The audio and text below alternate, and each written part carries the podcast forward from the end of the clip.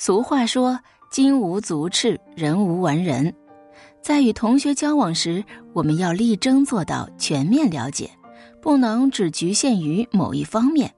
今天我要给大家讲的是盲人摸象的故事，正是体现了这样的道理。有一次，几个盲人结伴来到王宫求见国王。国王问他们说：“有什么事我能帮你们吗？”盲人们答道：“呃，感谢国王陛下的仁慈，我们天生就什么也看不见。听人说大象是一种庞大的动物，可是我们从来没有摸过，很是好奇。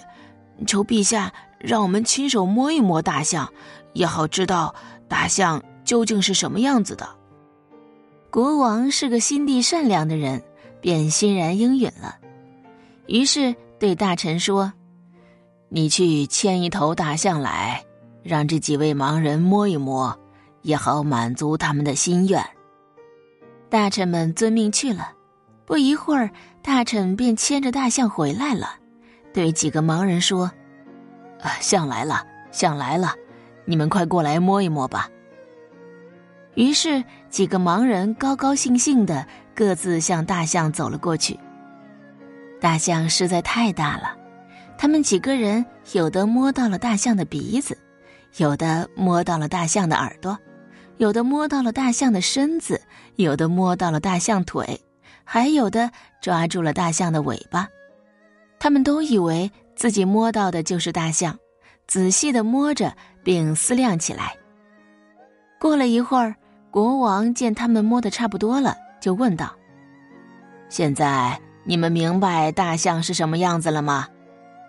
盲人们齐声答道：“明白了。”国王说：“那你们都说说看吧。”摸到大象腿的盲人说：“嗯，大象就像一根大柱子。”摸到大象鼻子的盲人说：“嗯，不对，不对，大象又粗又长，就像一条巨大的蟒蛇。”摸到大象耳朵的人急急的打断，忙着说：“你们说的都不对，大象又光又滑，就像一把扇子。”摸到大象身体的人也说：“大象明明又厚又大，就像一堵墙嘛。”最后，抓到象尾巴的人慢条斯理的说：“你们都错了，依我看，大象又细又长，活像一根绳子。”盲人们谁也不服谁，都认为自己一定没错，就这样吵个没完。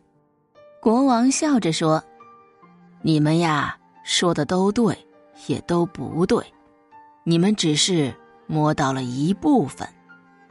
大象的腿像柱子，大象的身体像一堵墙，而大象的鼻子又粗又长，像一条蟒蛇。”大象的耳朵又圆又大，像一把扇子；大象的尾巴像一根绳子。